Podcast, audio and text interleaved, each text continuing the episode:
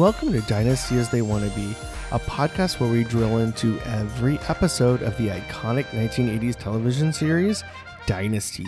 I'm your host, Derrik J. Lang, and with me is my co host, Kyler K. Jafari.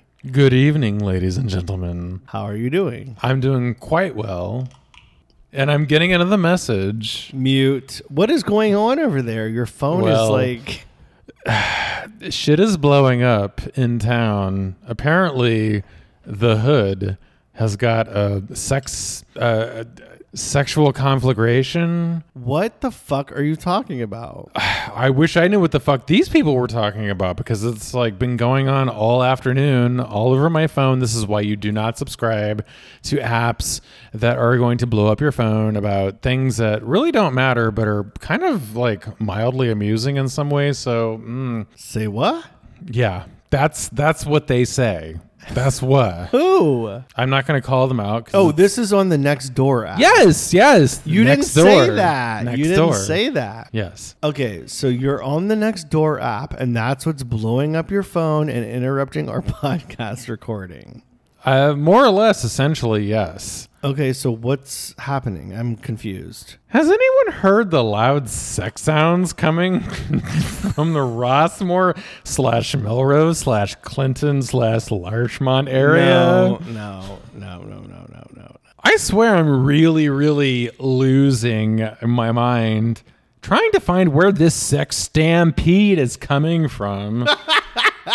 What? It's not my building because I've done the all hours investigating, but it is, however, plaguing my life and living situation.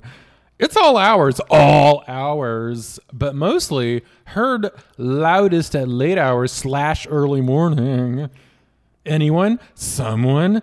Please help me figure this out. Wait, so somebody has an issue with sex noises, but they're not coming from their building. It's like an adjacent building?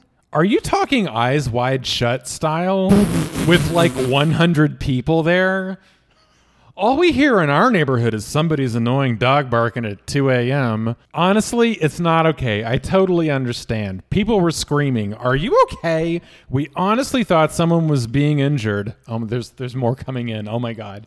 Uh, David Lynch should just record all this. um, and I'm kind of like I'm ready for so is David Lynch apparently for the David Lynch take on all of this. I like, how your phone never makes noises, but now that this like sex noise gate is going on, you're just allowing your phone to blow up in your pocket all day long. Sorry, I can't offer you any relief, but I'd rather loud sex noises than sounds of domestic violence. Uh, Uh, I, I actually In agree fact- with that. I agree with that. In fact, when you get to the bottom of it, pun intended, can you also see if there's any vacancies? Lol.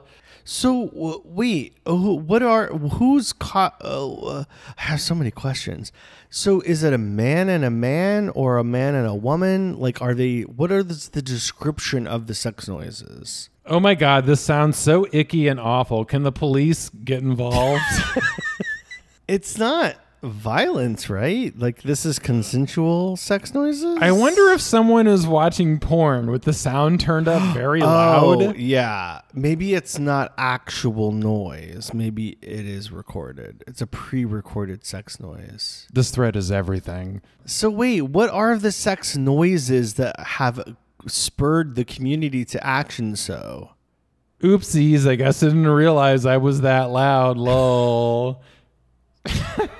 You know what this reminds me of? It reminds me of when we lived in Brooklyn and there was a sex noise situation in our building. You know what I'm talking about, right? Oh yeah, how could I ever forget? that one time on like a Saturday night, we were laying. We lived in like um a loft. We were lucky if it was a Saturday night. I think it was a freaking Tuesday night. No, something. no, no. It was definitely a Saturday because we had gone out and it was late at night, and we lived in like a loft style building. I know you know this, but I'm just describing it for the listeners. But we lived in like a loft style building with like what 15 feet high ceilings, like super high. Oh, these yeah, at least. 15 or 20, like super high. And then our I don't like, think there even was a ceiling. and then our like our bed was like up above, like in a little nook that, that had been built into the walls.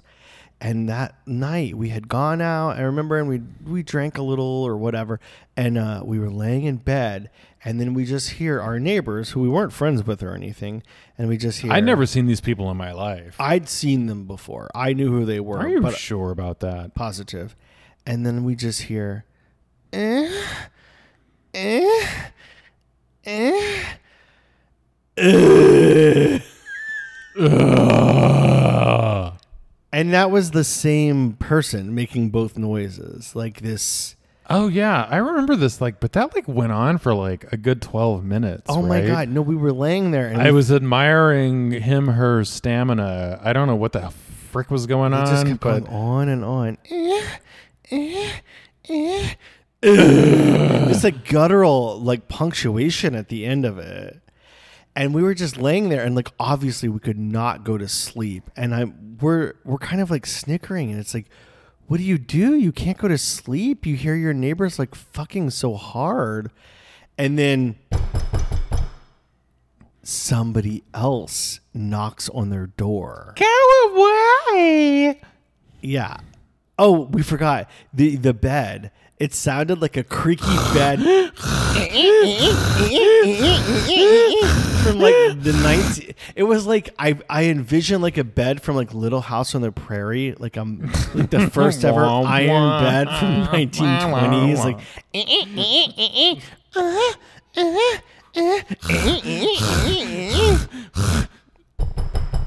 go away! And then just silence. Like clearly she was embarrassed for these like beastie noises that she was making. Ugh. And then like i'll never forget like the next morning or maybe like two mornings Oh my after god, it was the worst. i was on the at the subway stop and then she just You could was- see them. you could see them You could tell. and it's like you're the ones that You're the mousy librarian. crazy sex noises and he's the little short dude who pretends to ride a motorcycle. a scooter it was a scooter You were the guys making all that friggin' hocus pocus next door. yeah and it's like i want to be like good for you i'm glad you're having great sex like that but then it's like uh, you're just being a little weird exhibitionist like you're getting off on that like you're not actually receiving pleasure from making such animalistic noises Oh, you were receiving pleasure. Come on. You liked it. me I'm here on the stand to testify. Ugh. Perjured. Uh, anyway, this is. Uh, we're gonna. I mean, we're always explicit, but this is definitely gonna be our most explicit episode. We were literally moaning into the microphones. Okay, let's take a break. Let's cleanse our palates. Hot and Let's get into this week's episode. There was no sex, but there was a lot of pregnancy talk and um, uh, an apparent drowning. Anyway, let's take a break and we'll get into it. Welcome back. So I think this episode's like got so much going on, as look the last couple episodes have, but this one seems to be more uh, tuned into what's happening thematically. And Yeah, no, we really get Krystle getting mixed the fuck up with Claudia Blaisdell in like she is just playing with fire. She is. This is way above her pay grade. Krystle cannot handle the craziness that is Claudia Blaisdell. And the fact that Claudia Blaisdell is now living in the Carrington mansion under suicide watch is bananas. B A N A N A it's cuckoo bananas and also like she and claudia now like have eliminated matthew blaisdell who was their one connection right so now it's just the two of them that are left pining Well, over their the last edges lover are frayed. Like Claudia is on edge. Like she literally tried to kill herself and may try to do it again as everybody is freaked out by.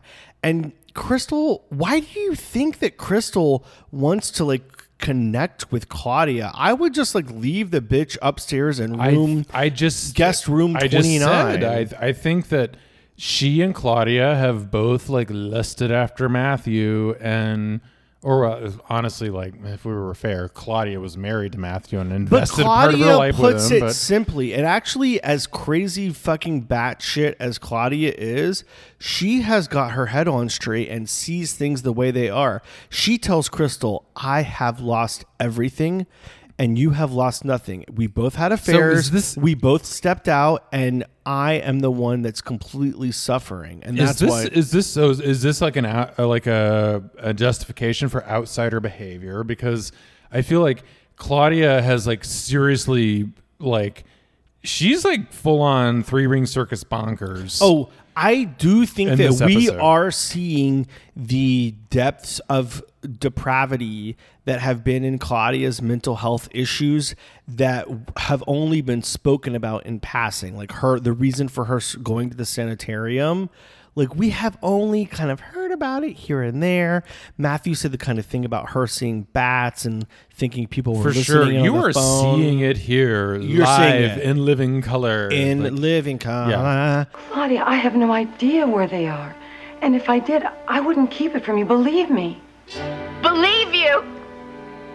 Look, you and me, we did the same thing, right? We did the same thing. We had an affair. You've still got everything. I've got nothing, nothing. I don't have my husband. I don't have my daughter. I've got me. Look at me. It isn't very much, is it? Is it? I mean, she takes that rose vase that Krystle spends, you know, 25% of the episode working on with the maid Jeanette, and she throws it against the fucking wall. I mean, I would have liked to have actually well, you hear it, her- you don't know that that's really what happened. Yeah, I would have liked to have seen So some it's more all a matter of perception. physicality with that vase, but she definitely is past at Krystle. Well, Claudia might be her own three ring circus, but she's certainly a one track mind. She is all obsessed about where is my daughter? Where's, Where's my Lindsay? baby? Yeah. And you know what? I don't think she's ever going to get the answer to that question. And it's, I don't know, it's supposed to drive the narrative. I don't really want the answer. I'm glad that her daughter's gone, and I wish she would just kind of accept it and move on. And I don't think that it's an, I don't know, maybe it is, maybe it's not, but it, it really makes her nutso. Like, and we've, like you said, Kyler, like we've not that's seen her how until now. if you're like, a mother and you have a daughter, even though she didn't really want that baby because she had her when she was 16 or whatever, whatever. Well, this leads us into a whole other question about parenthood and you know desires and instincts and blah blah blah. But that's a I don't want to get into that. That's a little Well, crazy. let's get into it No, because. Mm-hmm. Jeff gets into it with Fallon. Jeff, who has been super duper himbo, stupid tofu, whatever. Well, he's not even. He's barely a sperm donor in that relationship because like she's playing tennis with a freaking robot. she would do a lot more with the robot, I think, if the technology had Well, been that the advanced in 1981. Shooting stuff at her, and you know she's Balls, you mean? rece- yeah, sure. So like, there's something going on there. I don't know, but and he's like, well, wait a minute. Did you just like have this baby because or get prego because yeah, he puts it together because he talks to this to me is like what is this strike two, strike three? oh, it's like strike 42. Like Get he, rid of he her. puts up with Why are you so married much to her? shit. I don't know. I think it's some sort of weird end game, and he thinks he needs to be involved with the power of the Carringtons. I don't know. But anyway, he talked to Krystle. He figured out she's pregnant. Of course, Fallon didn't reveal that to him. And then Jeff, who seems Well, like a dumb Krystle dumb. and Jeff are both powerless in their positions, so that's the way that they exchange that information, right? Uh, you know, Fallon is like clearly in the power position in her marriage, and Blake. yeah, is she's the- a shot caller for so sure. yeah, so like that, I think is why he didn't know about it, and it took Krystle telling him that you know she was pregnant. But I do like that he put it together. He's like, oh, wait a minute. That's why she was jumping on my D at the motel. Mm-hmm. Like, normally I would think that he wouldn't even put that together, but at least he Chicken did. and pate. Right. Mm, a jar of olives and some wine and, you know, inseminate me. But yeah, he puts that together and he's like, what are you, what are you trying to do? Maybe you can arrange to have it premature and beat Krystle to the punch. Jeff, if that's what you think, I mean, that's ridiculous. That's what you really think maybe having a baby with me is a mistake. Isn't that such an 80s capitalist greed like ideology? Like, It's have the baby before anybody else. I mean, it's a know? disgusting thought because having a Yeah, baby of course. prematurely Like is th- th- not. a this is good the thing. logical conclusion, right?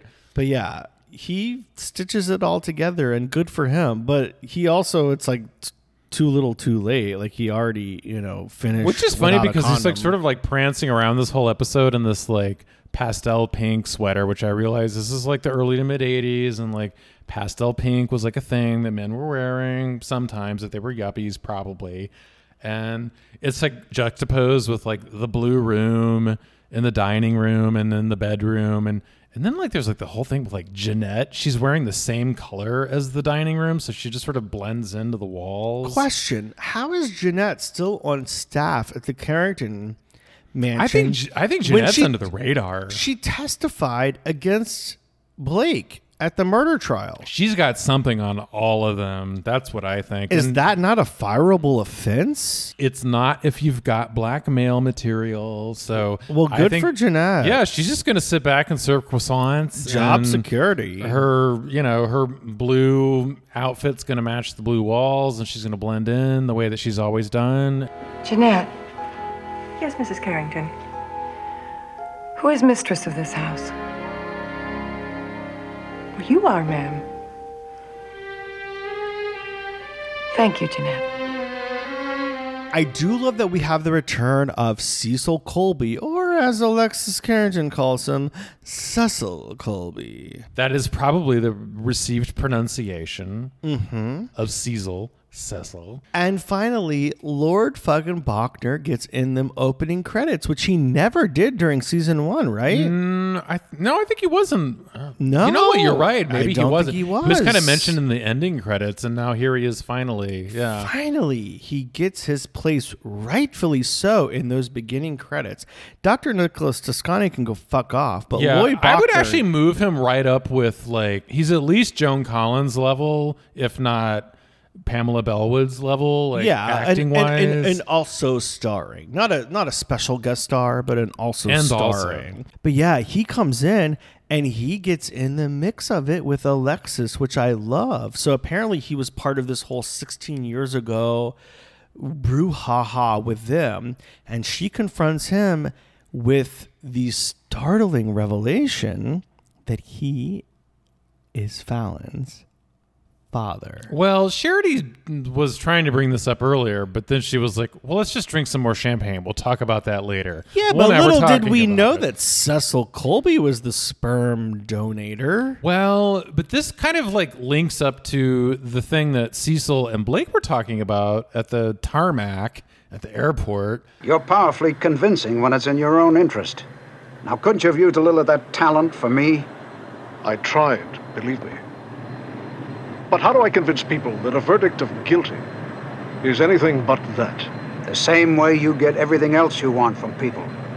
By convincing them that your point of view is more profitable than theirs. And that's 100% what Alexis is doing with Cecil in her painter's studio, pied a terre, whatever the frick, next to the Carrington mansion. And she's like exercising the same political dynamic with him. I'm not believing it. I'm not buying it. In what way? It's just too unbelievable and it just seems too convenient. Like she needs this leverage to get in with everybody. Right, but that's the whole thing about a point of view. It, that's a subjective uh, place of negotiation, and she's presenting this point of view. Well, Like- the facts don't totally line up because she. no, they she- don't. That's, that's the great thing to- about points of view. When she talks to Blake, she's like, "Remember our honeymoon on Corfu?" And he's like, "No."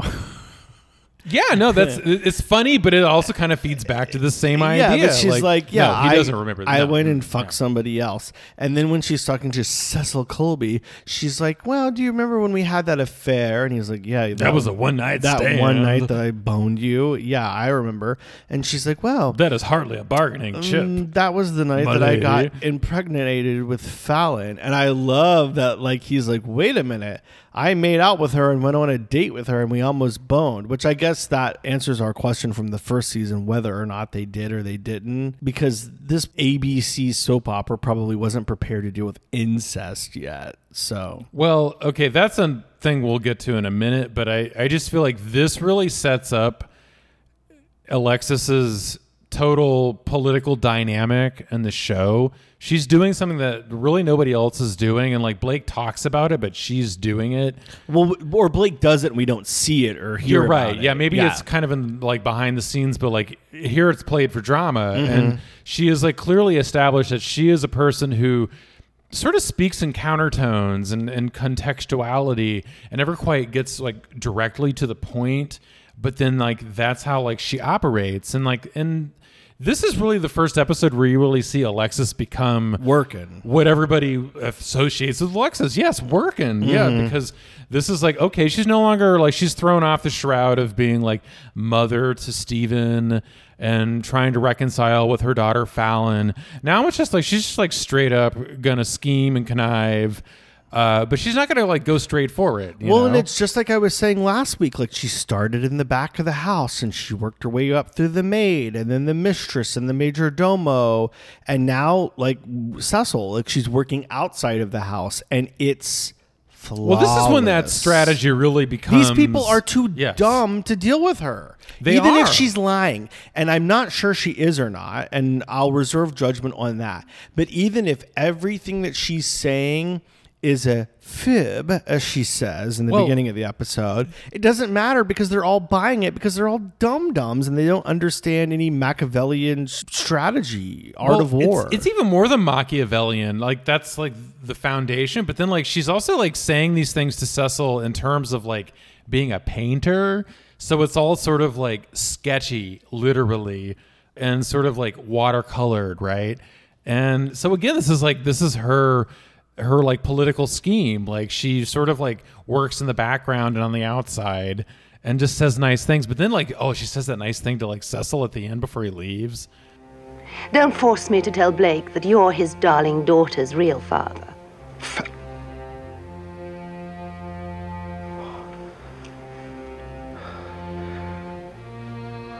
One night she and I nearly went to bed together. How deliciously May December. And I do like that she still is sparring with Krystle, and Krystle is holding her own more than I thought she would. But I don't think that she is actually because like No? again she shows up at Dr. Toscanni's hot tub oasis. She's like talking about this friend of hers having an affair, but oh, it's actually just me. I do think the relationship between Krystle and Dr. Co- Toscanni, the Olive Garden doctor, is really bizarre and I can't wrap my head around it. Is it flirtatious? Is it professional? Like she's not willing to reveal certain details to him that she's pregnant or that she fucked around with Matthew Blaisdell. He kind of figures it out, which is good because he's a doctor and he's perceptive.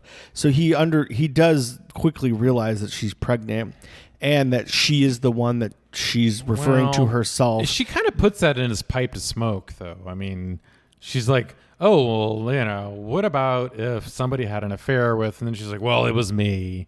yeah. So, well, and then and in like, her look- in her conversations with him, I feel like Linda Evans has more lines in that scene than she's had in the entirety of this whole show in the first like season and a couple of episodes. Like she really has a lot to say to Dr. Toscanni and doesn't actually have a lot to say. she just suffers from being a vulnerable character and that's why she just does not have the courage of her own convictions and i think that at some level she's relinquished matthew and so now she needs somebody to take that place it ain't gonna be blake because blake's like more in the background in her life and so now it's gonna be dr Toscanni. But I think Dr. Toscanni, and again, he has his ulterior motive, which doesn't get mentioned at all in this episode.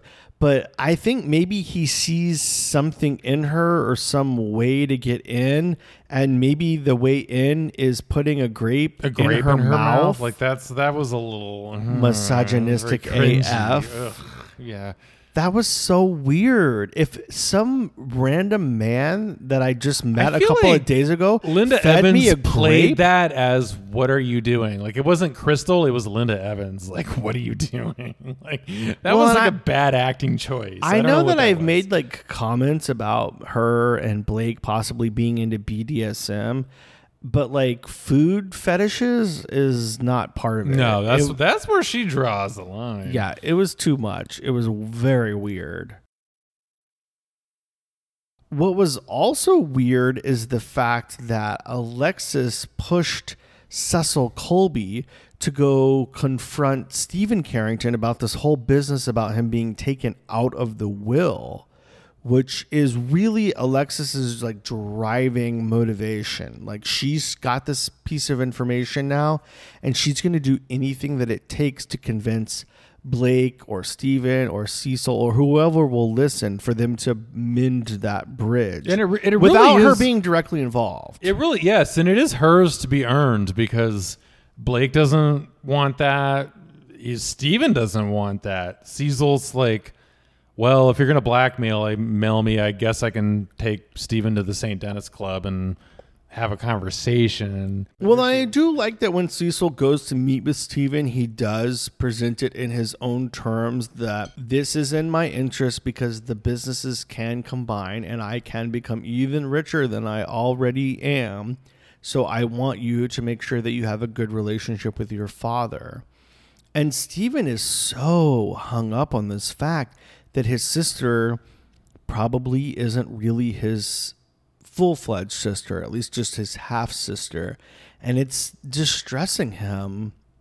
And he's not even able to kind of like have an adult conversation about it. But I think it's I don't know, like in a weird way there's an about face and like he and his sister like reunite in this episode, which we always said was like the sort of like gooey center to a very Right. hardened candy that is called Dynasty. No, it is sweet that they reconnect, but I do feel weird about it because he has information. Well, and also they're doing it while he's wearing a weird chef colored denim shirt and she's got the purpley Veruca Salt shoulder pad thing going on. Like it's it's all I don't know. Like maybe maybe the clothes are not part of it, but they are for me. So Yeah, it is definitely weird reconciliation uniforms to be wearing, but that's the choices they made when they woke up that morning. And I don't know, I want to be happy about it because I do feel like they're the only two characters that actually like each other. But then he's doing it from a point of view of knowing that she isn't really his bloodline anymore. Which can we just say like if this was going on Well, today but how do we know that? Is that true or not? Well, I mean, this is what Alexis does. We're just taking that to people and to this show. She Well- introduces basically what we would call trolling and gaslighting, and like, well, is she her father's daughter or is she not? Well, You know? darling, 23andMe don't exist in 1981 when this is going on, so it's not an open and shut case. We just kind of have to go on what people are they can't go on Phil Donahue. So that's just going to keep the drama going. Is she or isn't she? I don't know what to believe. Well, there's this whole other sort of theme that runs through this episode, which is like wine and roses I like those. and pools. Um, Them too. so everybody's apparently hungover this episode. Maybe you mm, don't realize it or put it together, but you know, Fallon and Jeff wake up in the morning. Yeah, after their motel fuck fest. Right. And yes, that's absolutely what it is. Ugh. so y- they're having a redo of the night before or the morning after or whatever the hell. And she's like, I can't believe you're not hungover. And then, like, but then, like, you've got Claudia who's like recovering from like a stomach pump after a whole day of like the secobarbital or whatever adventure she went on. So everybody's sort of sort of like recovering from or recoiling from uh, usage of drugs and alcohol in this episode, so it's interesting. Mm-hmm. Then there's the roses. Like we had the wine. Now, where's- the roses? What the frick are the roses? So the roses are Well, the roses is on the floor Oh. after Claudia gets at him. well. First of all, Joni goes and picks all the roses from the garden. Oh, that's which- right, at the beginning of that's, the That's like a psychological trope from way back. Like, oh, you picked all my roses in my garden. Like, what is what does that mean? Well, that's that's like my my dreams, my hopes, my my my life's investment, and you've come and just taken them all away. right, and Krystle's pissed about it. Yeah. She even like complains about it, which seems She ain't fronting for that. like a Mm-mm. silly thing to scoff about. And then and then you've got Krystle bringing the roses, but it's interesting. She brings red roses to Claudia. I know. I thought that was so weird that they were red. It seemed inappropriate considering they both had their vaginas on top of Matthew Blaisdell. Well, that's the thing, like, right? This is a stand-in for their love for Matthew Blaisdell. They both are standing for Matthew, and he's not there, and he's gone, and so Krystle's going to bring up a vase of red roses, you know, and Claudia, interestingly, is at, at her dressing table or at a dressing table because she don't really live there, and it's I do like, how comfortable she's made herself in the Carrington mansion, Oh, though. well, you know, she's got on to some other level of mental instability that she's comfortable wherever she is, I think. Good for her. Yeah, and you know what? Live in your own reality. Live your truth. No, that's like I was saying. We're finally getting a taste of what drove her to the sanatorium. And speaking of crazy stuff, we've got Steven after having one too many at the St. Denis Club. Al Corley is doing his Drunkest. this, is, this is more of that wine and roses crap, you know? Like he's he's just like off his ass on I don't know. Too it kind of comes out of nowhere. I had no idea that he had been overserved at the St. Denis Club, but he's in the library Poor with Al Blake. Corley. He is like Al- no bueno at Yeah. drunk acting. Oh no, it's really really bad. The writing is actually okay, but he's not pulling it off. It's like comical. He's like tripping over furniture and setting his blazer on lamps and he's really trying to sell it and it's like mm, too much. He does say that fun thing about blood, you know, the family blood, as as he's wearing a red sweater and playing with a dark red blood colored lamp Yeah, shade. well, and I think that was okay, but then all of a but sudden no, his acting kind of like uh, sort of uh, it's hammy. tore up all of the meaning that was it's a Christmas there. Yeah. ham. And then when he runs off down the hallway, I thought like he had to puke. But then he's just like running and running and running. And then Nicholas Toscanni and Krystle pull up in not the DeLorean, but in No, her car. Krystle's rich bitch 520 SEL or whatever. Yeah. And poor drunk Steven is just stumbling through the yard, hits his head a la Ted Dinard on like the diving board, and then falls into the pool and is just like night night in the deep end. This just seemed like some little drunken escapade, but it's really serious.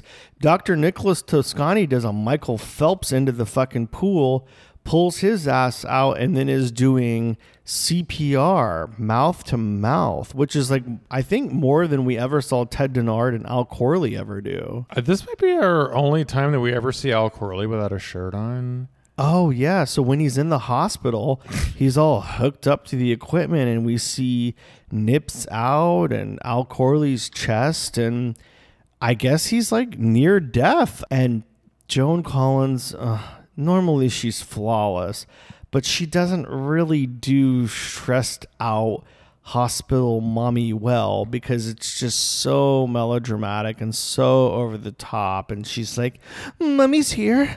Mummy's here. Can you hear me steven? Wake up. Your mummy's here. And then she like goes into blake's arms and is like oh our son. And it's just like no no no this isn't one life But you have to wonder is this just for the optics? Because she does it right there in front of Krystle and Nick Toscanni. But who even the are bald- fresh off a coffee cup even blowjob. the even the, break bald room. ER doctor isn't buying this schmaltzy routine. At the end, it's so soapy. Like the last ten minutes of this show, like so many things happen and it's like ditty ditty ditty oh my gosh i can't believe it. And now Steven Carrington's life is hanging in the balance. I mean we know he's going to live because he gets replaced with another actor at some point right? Spoiler alert. I don't think that happens just yet, though. no i know I know you're like jumping the gun on that one. I know, I know, but I'm just saying I I'm not really afraid, and I don't think anybody watching this in the fall of '81 was really afraid that he was going to die, or maybe they did. I don't know, but I'm interested to see where it goes because there's a lot of different dynamics at play, and the fact that Cecil Colby is is in the mix again is really great, and I actually I hate to say it, but I I'm kind of not minding Dr. Nicholas Toscanni. I think he's providing a interesting outside perspective to the women of Dynasty. Well, he is a lens through which you can see Mhm. the story. However, as a character, I find him goddamn annoying. and we're resuscitated. Kyler, what was your look of the week in this week's episode of Dynasty? Um, my look of the week was definitely Steven's bizarro chef denim shirt thing in the kitchen with the acid wash. I uh, what was going on? I couldn't wrap my head around no that. belt on purpose.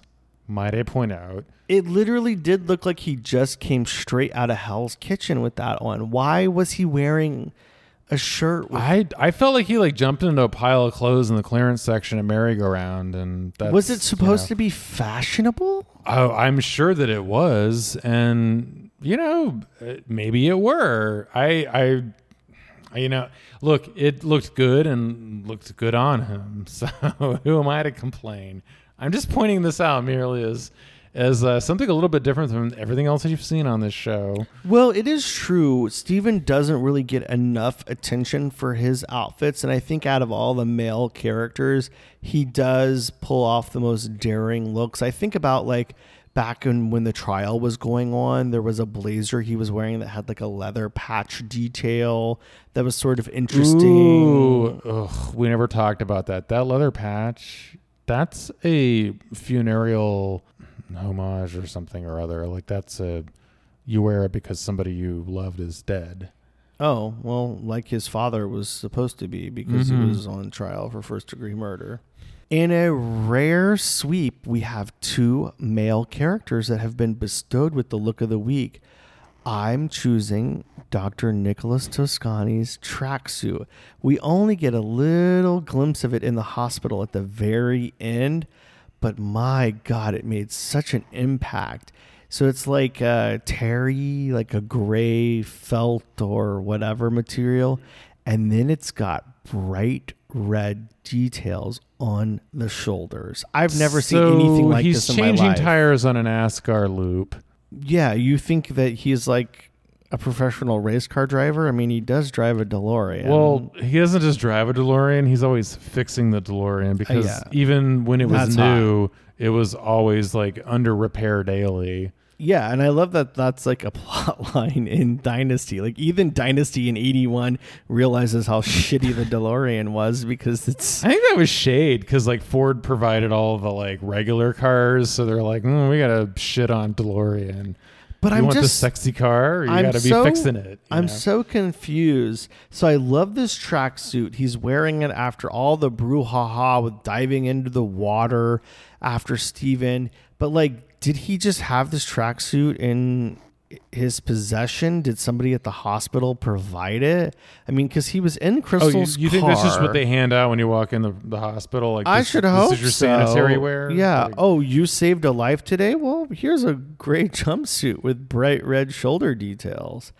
But he was in it. He wasn't in his own car. He was in Krystle's car. He drove her back to the Carrington mansion, and then he saves Steven, and then they end up at the hospital. So this can't be a tracksuit that he owns himself, right? So somebody just loaned this to him. I think this is forced logic. I I think it's very possible this is just a tracksuit he has and he wore it and sorry. I mean, the only thing that I could think is that he practices at this hospital.